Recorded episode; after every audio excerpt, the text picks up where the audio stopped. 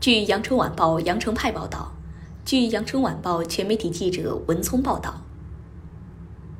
一月五号零时，随着华富智谷科技园拆除管控标志和围栏，东莞市大朗镇最后一个管控区迎来了解封，而这也标志着东莞市全域均为低风险地区。二零二一年十二月二十九号，大朗镇六个区域由中风险调整为低风险地区，交通管控措施调整，取消车辆通行证的发放和查验，市民在出入口放起了礼花。至此，中国羊毛衫名镇大朗的烟火气回来了。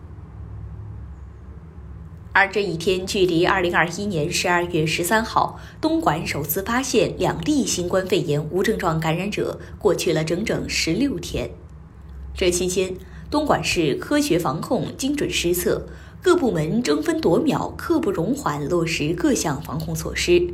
不仅对大朗镇实行交通管制，还对全市超千万人口核酸检测两次，并完成了一次全国性的考研，让三百二十九名考生顺利参考。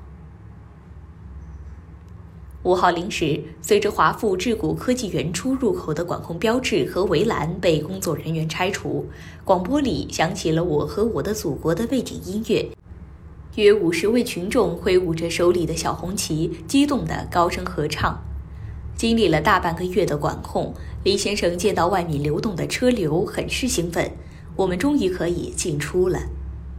封闭期间，非常感谢政府及各部门在生活物质等各方面对我们的支持。作为该园区一家公司的负责人，深圳中航幕墙工程有限公司东莞分公司厂长吴德化表示。复工后，公司将继续做好疫情防控工作，最大程度上保障安全生产。四号二十二时，东莞市发布通告称，根据国家和省关于应对新冠肺炎疫情分区分级防控的工作要求，经东莞市新冠肺炎防控指挥部同意，自二零二二年一月五号零时起。东莞市大朗镇长塘社区长塘花街二街一三三号、一四三号、一六三号由中风险地区调整为低风险地区。调整后，东莞市全域均为低风险地区。感谢收听羊城晚报广东头条，我是主播亦飞。